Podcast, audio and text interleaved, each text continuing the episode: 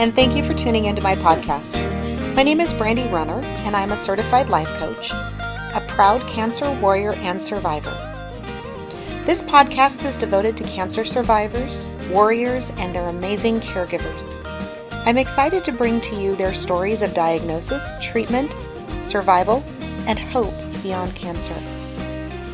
Some of my favorite quotes are Cancer opens many doors. One of the most important is your heart.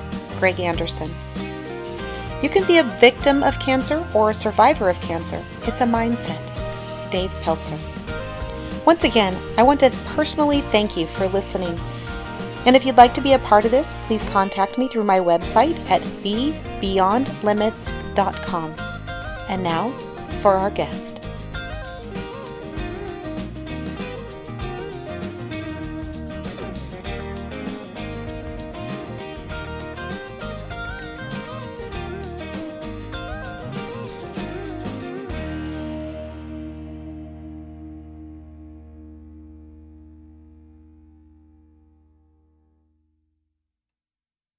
Thank you so much for calling in, Camille. Would you please briefly describe who you are, what type of cancer that your uh, cancer patient had? I know you're a caregiver, and how cancer affected your life.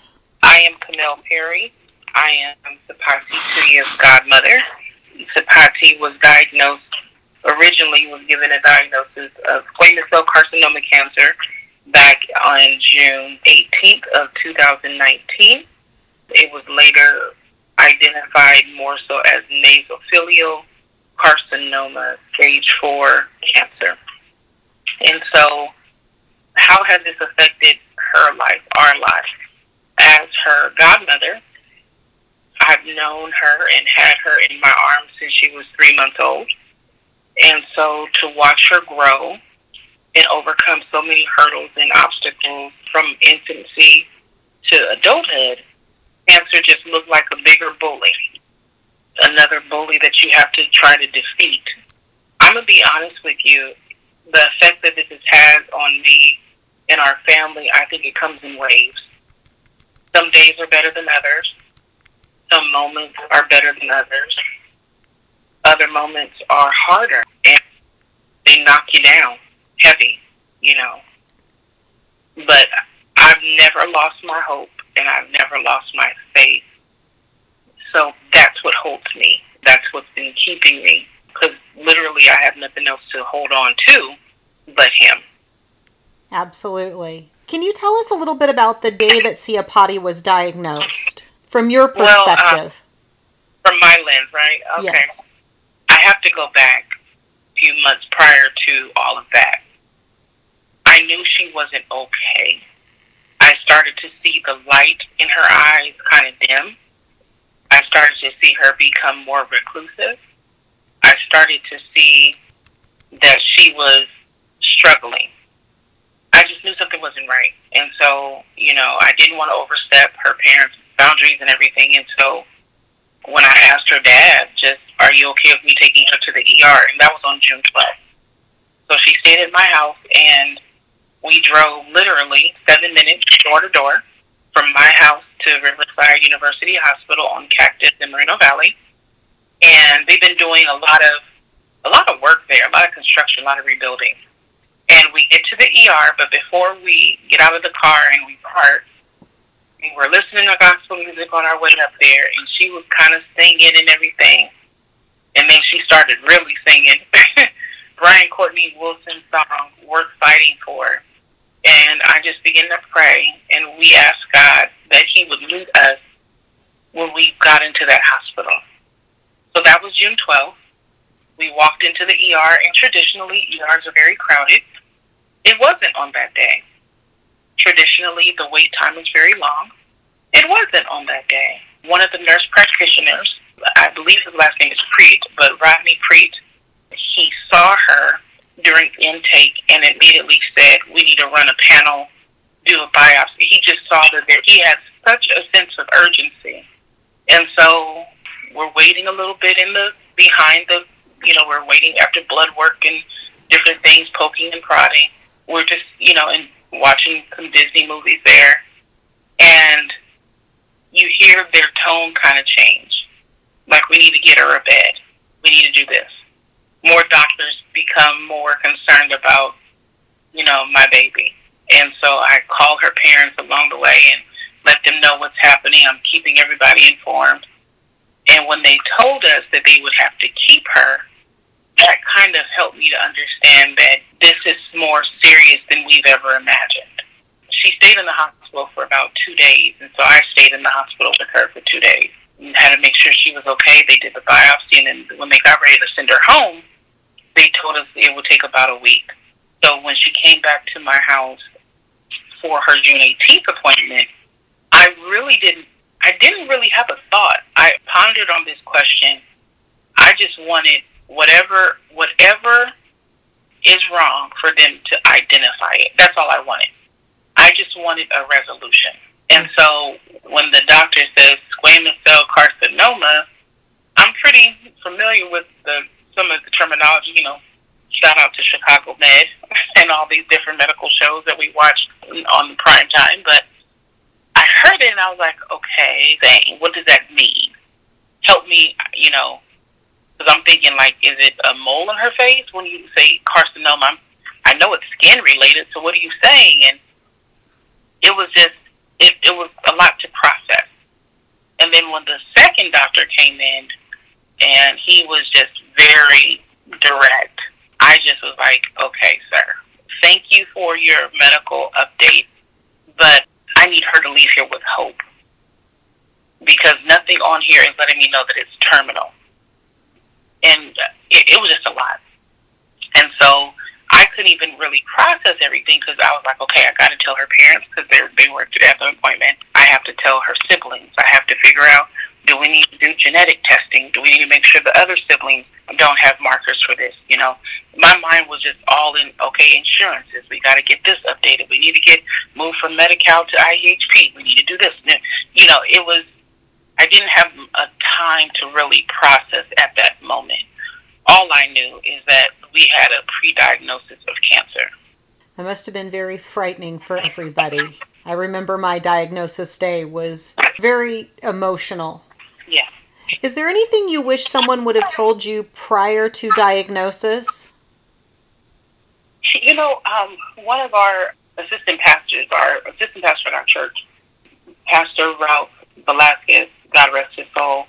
He had stage four stomach cancer, I believe, that ended up spreading, you know, and he later left this life to be with Christ. He always talked about his journey with cancer. He was active in our ministry for about three and a half, four years. We got a chance to watch him go through, have good days, have bad days. And Pastor Ralph was very much alive during Pati's initial diagnosis. And one of the things that Pastor Ralph always shared, whether he was speaking on his Sunday to teach or if he was just in conversation, is that he had cancer, cancer didn't have him. And he would say that all the time. I have cancer, but cancer doesn't have me. It's not going to beat me. And I think that, and you know, we would talk. Um, I remember hearing his wife Carolina Velasquez, she had shared at a, one of the couples conference when we were diagnosed, when we, when we, when we, and I thought about that even prior to Sapati being ill, that when you're in this thing, whether you're married or in some type of love relationship, whether mother, daughter, son and father, whatever it might be, you're not in this alone. You're really in this together. And so he was pretty clear about understanding, you know, and sharing with us about diagnosis and what happened. But we always go back to our faith. We always pray, God, you're allowing this to come upon us for a reason. So help us to see that reason. Help us to not lose sight of that. And so I don't think anyone can ever fully prepare you to get that news. You know, I don't think anyone can fully ever say this is exactly what you're going to feel because it's a variance for everyone.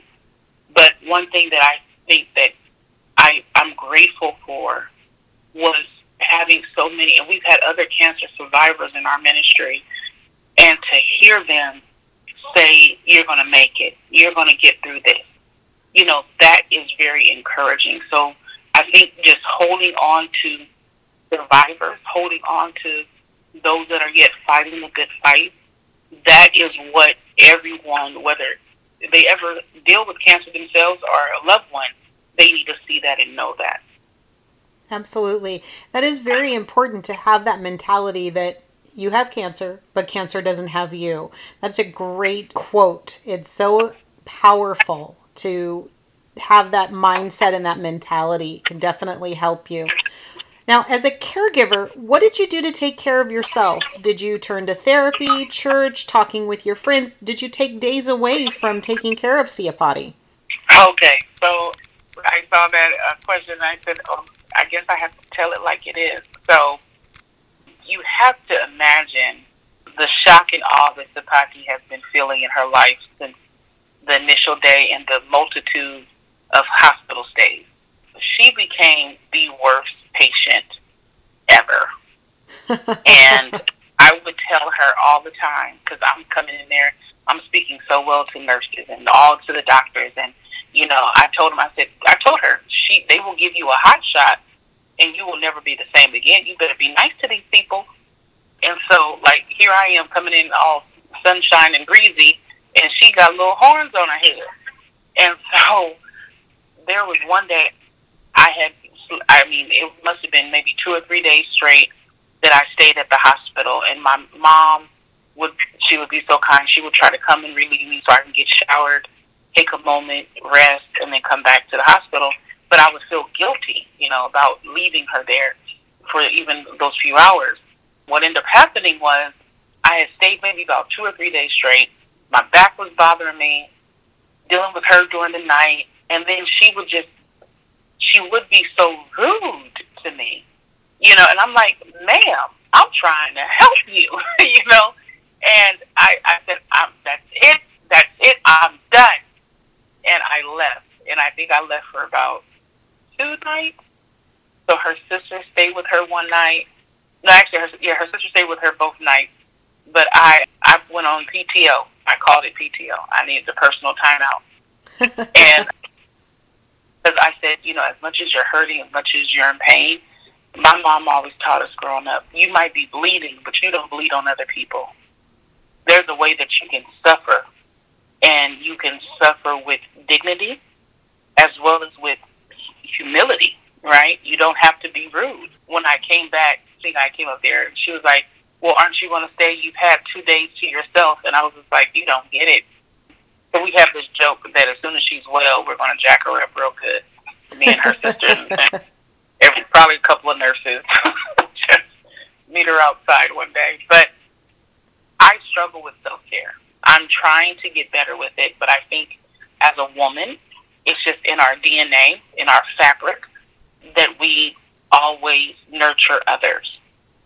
I just think that that's just, and then being a strongly empathetic person, it's really hard to self care because you think about everything else that you need to do.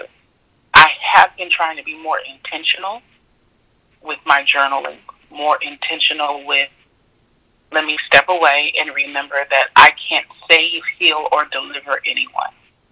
You know, always reminding myself that God is in control. I'm not. When I'm weary and when I feel like giving up, it's because I've been doing it in my own strength and I need to rely on Him. I haven't taken any time off of work. I haven't taken any time off of, you know, my normal duties. I just try to keep it keep it going, keep swimming, like Dory said. I'm working on balancing more. I'm working on, and her over the past seven, eight months, her and I have got a chance to really build a better schedule with it with each other. Started, I would go to FaceTime appointments versus being there physically.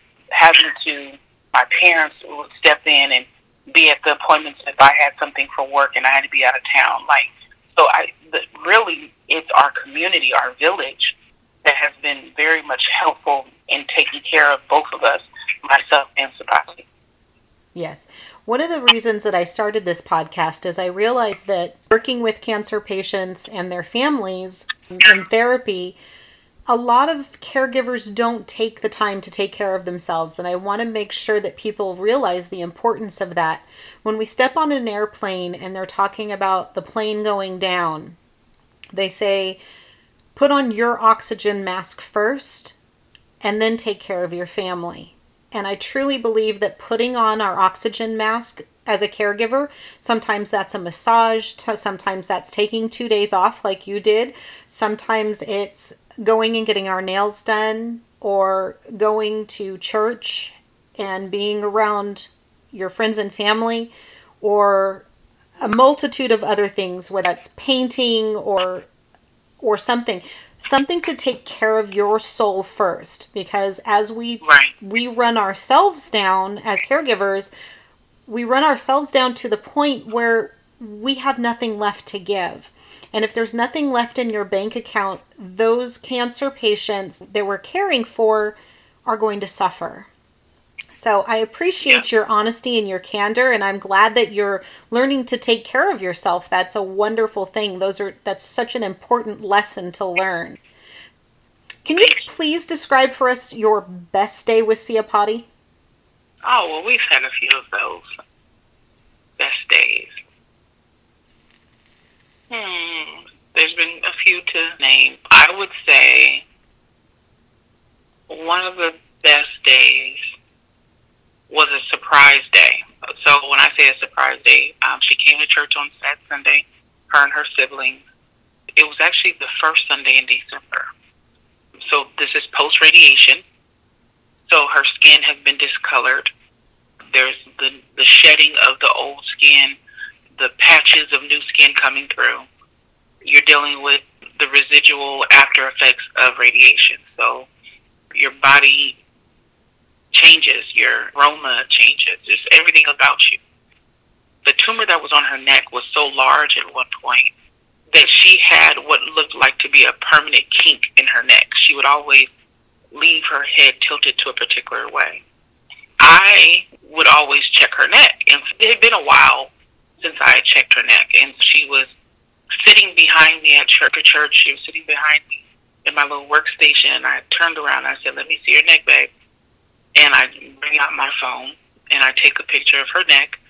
And immediately, I just began to rejoice. Now, her siblings and some of the other young people are around us and I mean, I'm just going loud and just telling God, thank you. And so, you know, as even though church is over and folks are just hanging out, folks trying to figure out what's all the commotion, what's going on over here. The tumor had literally dissipated. What reason why this was a good day, and I say it's a surprise day, is that as we continue to rejoice, and I was trying to let the word come out of my mouth, and I just end up just like pointing to her neck, like, y'all look at her neck. Just look.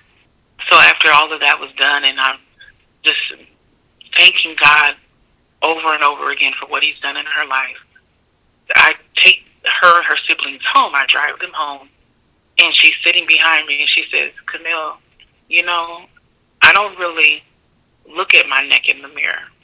And if you wouldn't have showed it to me, I wouldn't have seen it. That even though it sounds like, how is that a good day? It was a day I think that she understood the importance of don't stop looking in the mirror, right? Yes, your body is going through changes, but don't stop looking at the mirror. Don't stop looking for the growth. Don't stop looking for God to show himself in your life. And for me, it was just like sometimes we get so befuddled and overran with what isn't happening in our circumstances that we forget to look and see all the blessings and all the battles he's already won. And so that was a really good day. Another good day. I would tell her all the time during radiation because she had these tumors that were so large in her nasal passage area that she, they were like you could see them when you looked up her nose. Like her left nostril was so obstructed you could even see up her nose. It was just tumor, tumor, tumor, tumor, tumor. And I would tell her every day when we went to radiation, I just believe that one day God's just to bless you to blow your nose and that thing just to come right out. And she hadn't blown her nose in I don't know how long because nothing would come out. It was all blocked up. And I remember we were on FaceTime, and she said, I want to show you something. And I could hear her voice sounded different. And I said, okay, babe, what's up? And she took the tissue and she blew her nose. oh, God, thank you, thank you, thank you for the reminder. And she blew her nose, and it was the most beautiful sound I've ever heard. It was as if I heard her giggle for the very first time in her life.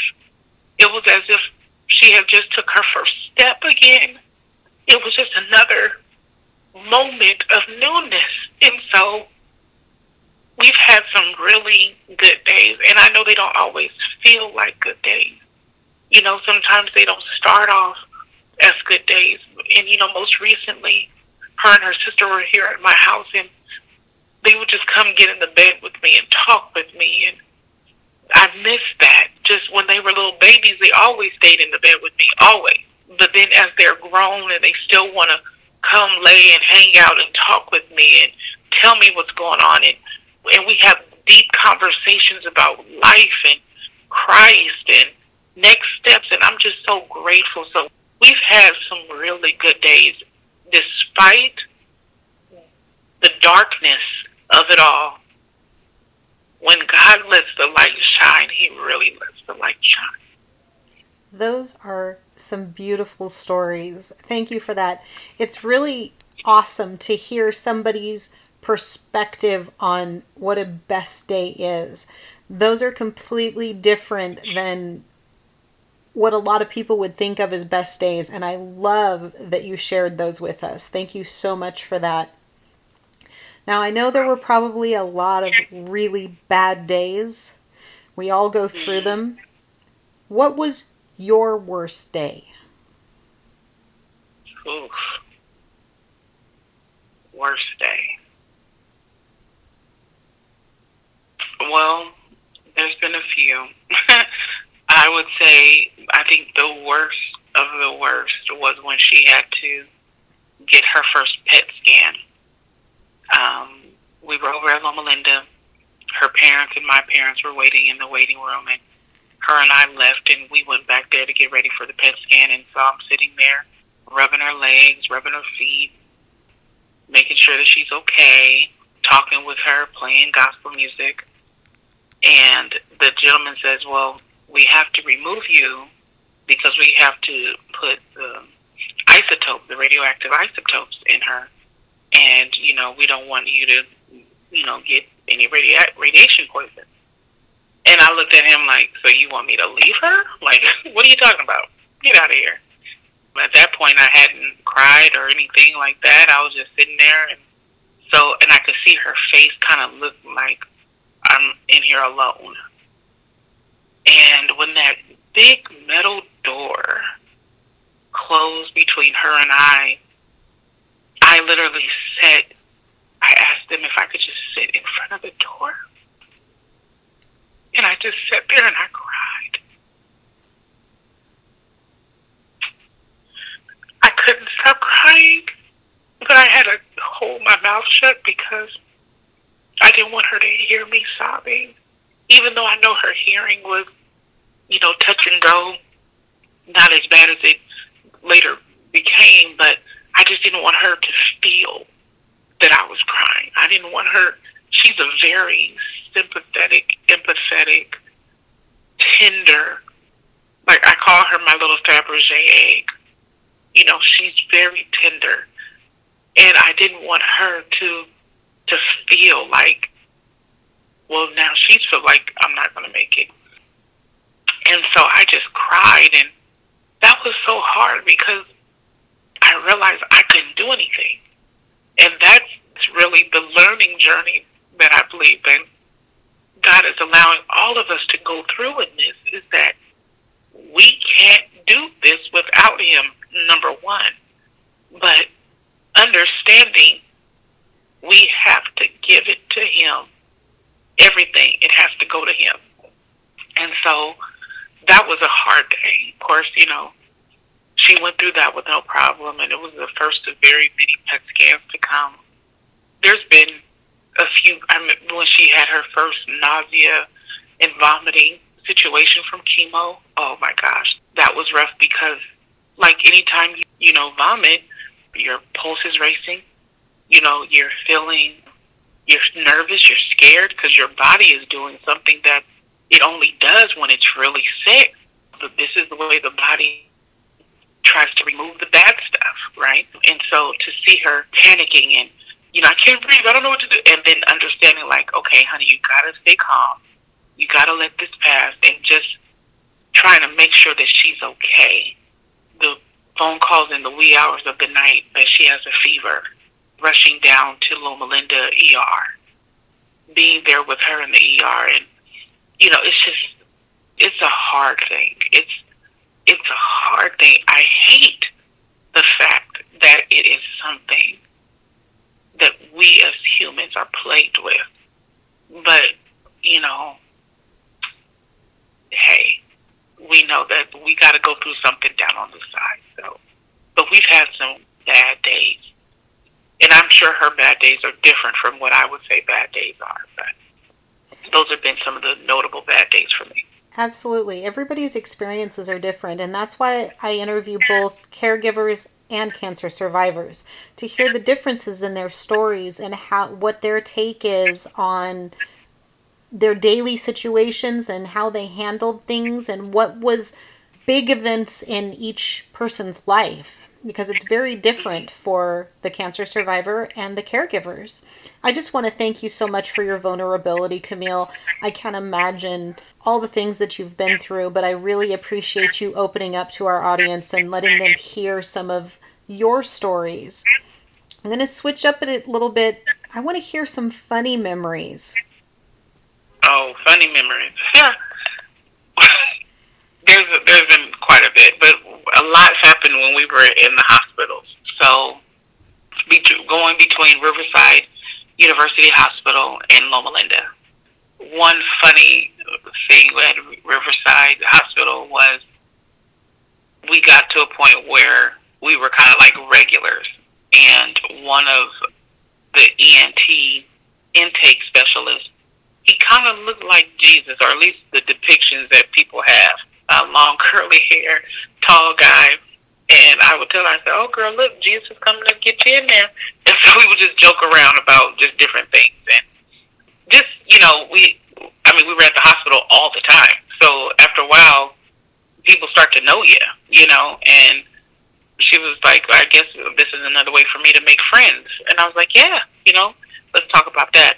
But Loma Linda, oh boy, from hanging out with her and being in there with her dealing with pain and trying to find the best course of pain management, they prescribed, they started giving her methadone.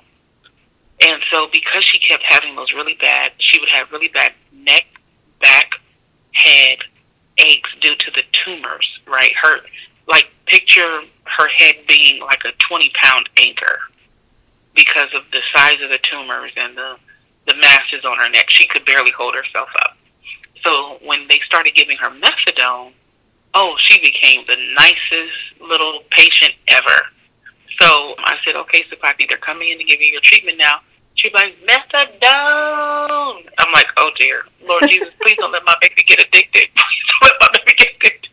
But she was like, she just, she has little funny moments. Like now she does this hand puppet thing. It's, I don't know where she got it from, but she'll call me on FaceTime and it'll be her little hand, and she's talking to me through this hand puppet, and it's, it's, we, I, I think her and I have just gotten really close and crazy together. We're just we just laugh at each other and at this point. It's we've had some really good times. I would tease her about you know her grooming. I'm like, honey, just because you're sick doesn't mean we stop grooming ourselves. Come on let's get it together. You know, picking up socks and grabbing extra loaves to take home with us, asking the nurses politely, can we have extra? Can we just fun stuff? Just trying to make it better, having to even referee her siblings and them doing rough housing while we're in the hospital. Like, come on now. Like, guys, but realizing that they're, they're siblings, their kids will be kids no matter where they go. Just some fun stuff, you know. eating some of her food. I'm I'm guilty of that. I've ate a lot of her food while we were in the hospital, especially the juice boxes and all the things that she didn't want. Just seeing her go through this has been kind of laughable at times because the way she goes through it, like when she comes in it, when she's feeling like a champion, and then she might forget that she went the wrong way, and now we have to double back, or I got this, I know what I'm doing, and they're like, no, it was this door. Just fun stuff. It probably sounds horrible saying it like that, but we just laugh at one another. I would scare her here and there, and then she started scaring me. I would because she couldn't hear that well. I would creep up behind her, and then I would be there. She'd be, oh my god, and you know she would get startled. But now she's a very light stepper, and she scares me all the time. Like especially when she's here in my house, I she could be standing in the doorway, and I wouldn't even recognize till I looked over and just you know completely almost lose myself. So we've got to we learned how to entertain ourselves. I guess you could say. That's great. It's really important to know that not every day is going to be horrible, that a lot of memories are going to be silly and fun, and that you can laugh during treatment, that you can laugh when you're in the hospital, that you can be silly. Actually, it's really important. Laughter is the best medicine, and I truly believe that and watching patients throughout the years, the ones who laughed and the ones who danced and the ones who put on silly makeup in the hospitals, they tended to recover more quickly. Mm. So, can you tell me who you leaned on the most for support during this time with Siapati? My mom is my best friend, Sandra Perry. She is literally my rock. I talk to her about everything. And so, and Sapati would tease me about that too. She's like, "You tell your mom everything." I'm like, "No, I don't." And I thought to myself, "Yes, I really do. I do tell my mom everything." I had an illness when I was an infant, and my older sister had an illness when she was a toddler. But my mom was a caregiver for 11 years. And moms just have a way of understanding. I think that's something that's so remarkable in the relationship that God gave with mothers. You know, fathers have this way of protecting and being the source of safety, but mothers have this way of being this place of comfort, you know, like none other. I talk to my mom a lot, and when I couldn't be there, and I'm, I need you to record, I need you to do this, I'm, I'm just fussing, fussing, fussing. She's like, you need to relax. Everything's gonna be fine. She's not. Everything's good. No, nobody's gonna harm her. She's my my prayer partner she would pray with me when I felt like maybe I just am being too hands on. What should I do? She would step in and, you know, be a good God granny to her and her siblings. And so my father, working as pastor as well as father and friend to the situation, he's been amazing. Our church family as a whole has been super supportive, super amazing sending Sapati gifts and letters of encouragement. And one of the sisters, Sister Jackie, started giving her painting easels and different things. I mean, just amazing things, like everything that others would do.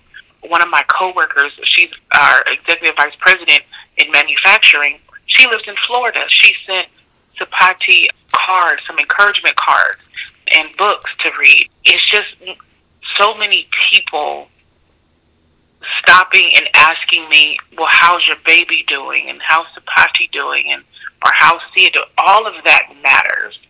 You know, that helps me.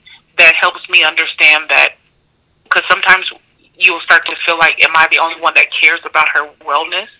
And you know that that's not the case, but sometimes you'll feel like that, right? When you hear others just calling and stepping in and stepping up and tending, it's just that helps me greatly. That helps me to remember like, okay, we're we're not fighting this alone. We're all in this thing together.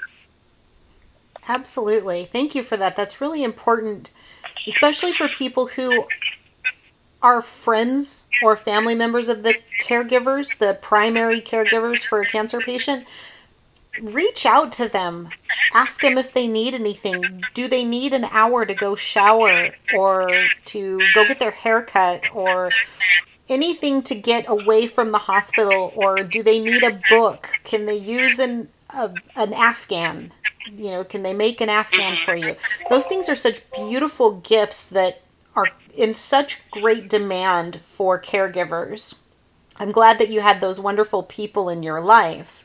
Those are amazing people who stood by you and gave you strength when you were losing it and propped you up when you needed it. Those text messages and phone calls can be such a lifesaver. Can you tell me how Siapati's cancer changed your life? Hmm. Think that it it reminds me that and it reminded me of how precious life is, right? And that cancer and illnesses and diseases have no respecter of person. It's not like they only go to a certain age group or a certain demographic. It's anybody. It changed me in the sense of, so, okay. She has two other siblings. It's my last three. Sonia and Sapati, Sapati being the oldest twin, Sapati, growing up, was always a daddy's girl. Sonia was always on my lap. And then Tavita, her baby brother, was always with their mom. All three of us had a kid, right? We all had our babies. And so if, if Sapati felt like when she was a little baby, she wanted to hang out on my lap and hang out with me and her sister, she would. And so when they were babies, we had a different relationship as they grew up older, Sonia always would call me, always would text me. I remember when they were going through elementary and junior high, and they would just, I've always had a closeness with Sonia. Love all of my kids, love them all evenly, right? But we all love each other differently because they're all different individuals. What has changed my life has really been in this illness, Sapati's and I's relationship has had a chance to grow in a different way. I believe that oftentimes it's easy for children to feel that one is more favored than the other. So Sonia would always say that she was my favorite because she has my name for her middle name. And I would tell her since she was a little baby, I love each of you and I would give my life for each of you. It doesn't matter. I never wanted Sapati to feel that she wasn't loved, heard, are understood. Sonia is very em- demonstrative emotionally. Sapati's more reclined, more introverted. Tavita, he's the boy, so you know boys are crazy anyway. So I want to say that what has changed my life is even though I never bore these children from my body, I've carried them in my heart. And when you see your heart is hurting, and you see your heart needs to be mended, needs to be made well, needs to be reminded that they're loved, that they're beautiful, whether they have hair or not, whether they've lost the weight or they're gaining the weight. Need to love that heart. And I feel that in this diagnosis, in this temporary condition that we're in, God is using that for me to understand how to love each of them more intentionally, how for us to love each other more expressively. Her and I have, we understand each other. I don't know if we could say, I don't know if she would feel comfortable saying that maybe four years ago, three years ago. We've got a chance to confide and speak and deep dive, and there's a trust, there's a relationship that's deepened even in this portion. And I thank God that even in this very challenging time, God is still working on both of us on ways that we need to communicate with, you know, and understanding when someone is dealing with a life altering condition, how to be compassionate, how to be long suffering. Like literally when you think about what they say in First Corinthians 13, 4 through 8, that love is patient, love is kind, you really have to make sure you're modeling that as a caregiver you have to make sure you're modeling that in our daily lives because you don't ever want this person because life is so fragile. And I tell it all the time, you might be ill, but death could hit me first. we got to make the most of our lives while we have it. We have to do what He's given us to do and love one another and hold on to one another. So, if anything, I believe that her illness has intensified my relationship with Christ, my prayer life, has intensified my desire just to want to embrace her and hold her, her siblings as well. Just we have to hold on tighter because we just never know what could happen. Absolutely. That's beautiful. It's it's a wonderful position to be in when you're in growth, when you're in learning mode about yourself and about how your relationships work with other people. Mm-hmm. It, I, and I, I thank you so much for sharing that part of your story. This one's going to be a little difficult, or maybe it's not. For me, it was an emotional day. Can you please describe to us that final day for Siapati with chemo, radiation, surgeries, whatever she had going on that was her final day? Describe that day for us. Even as you say that, by faith, I, I pray that that day really was the final day. Because since we last spoke to you, we didn't get the favorable results from the MRI. The diagnosis has changed, the prognosis rather, has changed. The doctor's outlooks have become more dire and bleak. And the last day of radiation that we experienced together was one for me. I just, I celebrated. I thanked the Lord. Just the fact that He brought her through 30, 39 treatments. And she didn't have any severe, there wasn't any severe delays. You know, sometimes when people go through radiation, they, their immune is, system is very much compromised with the chemo and different things. And they end up getting infections and then their treatment becomes halted for months that didn't happen with her. That final day was a glorious day in my eyes because I'm like, now we can start the healing process. And God has definitely been healing. And so to hear that we have to, to make the decision do we do chemo and immunotherapy again or do chemo again with the immunotherapy and all these new things coming up, it's a hard thing. I being on these phone calls with the doctors lately and trying to figure out what is the best course of treatment and what would this mean for her? What does that look like? What are the aftermath? If that all of those questions have been filling my mind versus being able to celebrate and to remember what we did come through. It's I I think I might have lost the question just that fast, but it's hard to remember anything outside of just feeling the relief that we felt knowing that that was her last time not having to drive to Beaumont anymore, but now realizing that we maybe hit the half mile point, we haven't gone the full distance yet. That's a scary place to be. I had many points where they said, You're done only to find out that my cancer had breached the margins and was I was going to have to continue therapy and surgeries uh, and things like that. It was an emotional roller coaster to say the least.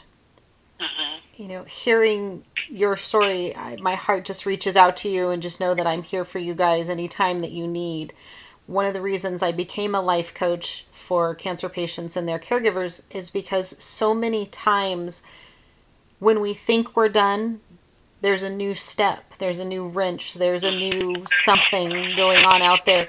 And I want people to know that they can live in happiness and hope and harmony despite everything that's going on.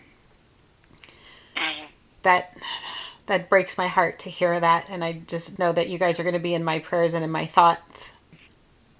One of the things that I found really important during my therapy was reading books, whether that be inspirational books, stories, information about the cancers that I had. Were there any books that you can recommend for either a cancer patient or a caregiver? Yeah. Okay. There was a few books. I really enjoy Rachel Hollis. She's one of my favorite authors when it comes down to the self development. I really enjoy her her audibles. She has that one book. Girl, wash stop, your girl, face. Stop apo- yeah, girl, stop apologizing and wash your face. Or no, girl, stop apologizing, and then there's another one, wash your face. I think that's. Let me go back to my trying to find my books while I'm here in my office. Two of her books have just been really impactful, and they're. It's funny because there's little nuggets in each chapter that she shares, especially in Girl Stop Apologizing. There's little. There's so many little nuggets that she has in there. I find that it's a great read. It's very encouraging, even if you listen to it on Audible. Tony Evans, I would just you know like to say any book from him is amazing, but me being a woman, Kingdom Woman, was an amazing book for me to go through because prior to Sapati's diagnosis, I read that book and it was dealing with being a woman of prayer. And I remember telling God, God, I want to be like that. I want to be like the Esthers and the women in faith that would pray, the Deborahs and different ones that would just go and intercede and pray.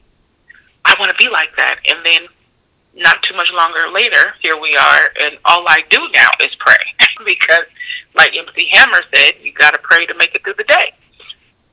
But those are my, I would say, other personal written books. Uh, but of course, Psalms in the Bible, whether you're reading King James or any other translation, Psalms is probably one of my favorite books to go to. It's just so many things to hit the human condition. And it's been such an encouragement to me over the years. Those are the books that I would recommend. Wonderful. Thank you for those recommendations. I actually have a copy of Girl Wash Your Face and the workbook sitting in front of me right now. That's what I'm in the midst of rereading. I love Rachel Hollis. Yes. She's amazing. Yeah. So, considering the situation that, that has changed with Siapati's condition, what are you doing now that things hadn't gone the way that you hoped? How are you what are you doing for yourself to prepare for whatever is going to come your way? Praying and fasting. Definitely praying and fasting. I have been on the calls with Loma Linda and talking to case managers and social workers and doctors and on FaceTimes and at appointments with her asking questions, making sure that she's asking questions and she's championing her health. To be quite honest, listening, there's a song called Man of Your Word by Maverick City Music. It's available on all digital outlets. But that song, very simple lyrics. It starts with, If he said it, I believe it because you're a man of your word. And Numbers 23 and 19 is one of my favorite passages of scriptures. This is the scripture that that resounds in my home on a painting. But I think about that you're a man of your word and you promised her healing. So when I feel like saying what I know I shouldn't say because I'm tired or it doesn't look good, it doesn't sound good, and I just feel like complaining let me be quiet. Let me turn on my gospel music. Let me, or just sit in silence and just talk with the Father and let Him know what I'm going through and what's going on. I sing a lot to myself. I've been asking her, what do you think? Will you tell me what you want to do? Because I never want her to make a decision based on what I said or anybody else has said. What do you, what has God told you to do? And that's really what I've been doing these past few months, even prior to getting the diagnosis, what has God told you to do to, for yourself? What is God telling you, Sapati? What is what do you feel like He wants you to do? What steps are you going to take? What action items are you going to implore? Just praying, staying in a place in a posture to hear from God. That's really what. That's all I can do because, Brandy, I can't do anything else. I, I, I tell her all the time, there's no chemotherapy in my fingers. There's no radiation in my hands. There's no healing that I possess. It ain't in me. So I can't do it. So I can only talk to the one who I know can do it. And what I have changed is the way when I speak with her, she'll send me a message and I'll send her a long reply back of, Hi, my beautiful daughter, who I know God is blessed with, uh, you know, a merited favor, a great strength. Like, I just go real hard and that He's healing your body because I want her to read those words when, when we talk about positive affirmations, when we talk about self talk and you know, all those things matter. I got to make sure that I'm speaking life to her. We have an enemy who's going to want to speak everything else against her, make her feel that this is insurmountable, and would like to tell everybody else to give up and throw in the towel. But no, no, no, no, no. We're not going to do that. I just, I just try to render either absolute silence when I'm at my wit's end and can't say anything else. Okay, I'm not going let me not make it worse. Let me be quiet. Or when I'm speaking, I'm intentional and deliberate with my words and, and praying that God makes a way. So that's really what I've been doing to get us ready for this next stage. That's beautiful. It's definitely really important to continue a positive mindset, regardless of the roller coaster that you go on the ups, the downs, the loops, and we've all experienced them. And that that mindset will get you through. It will help you to handling whatever curveball comes your way. Yes. My last podcast was a friend of mine, Tim Ringgold. He is a music therapist. And I highly suggest that if you haven't listened to it yet, to sit down and give yourself about an hour and take a listen. It is amazing the healing power of music in helping mm-hmm. with chemo and radiation and exhaustion. It's absolutely mm-hmm. beautiful.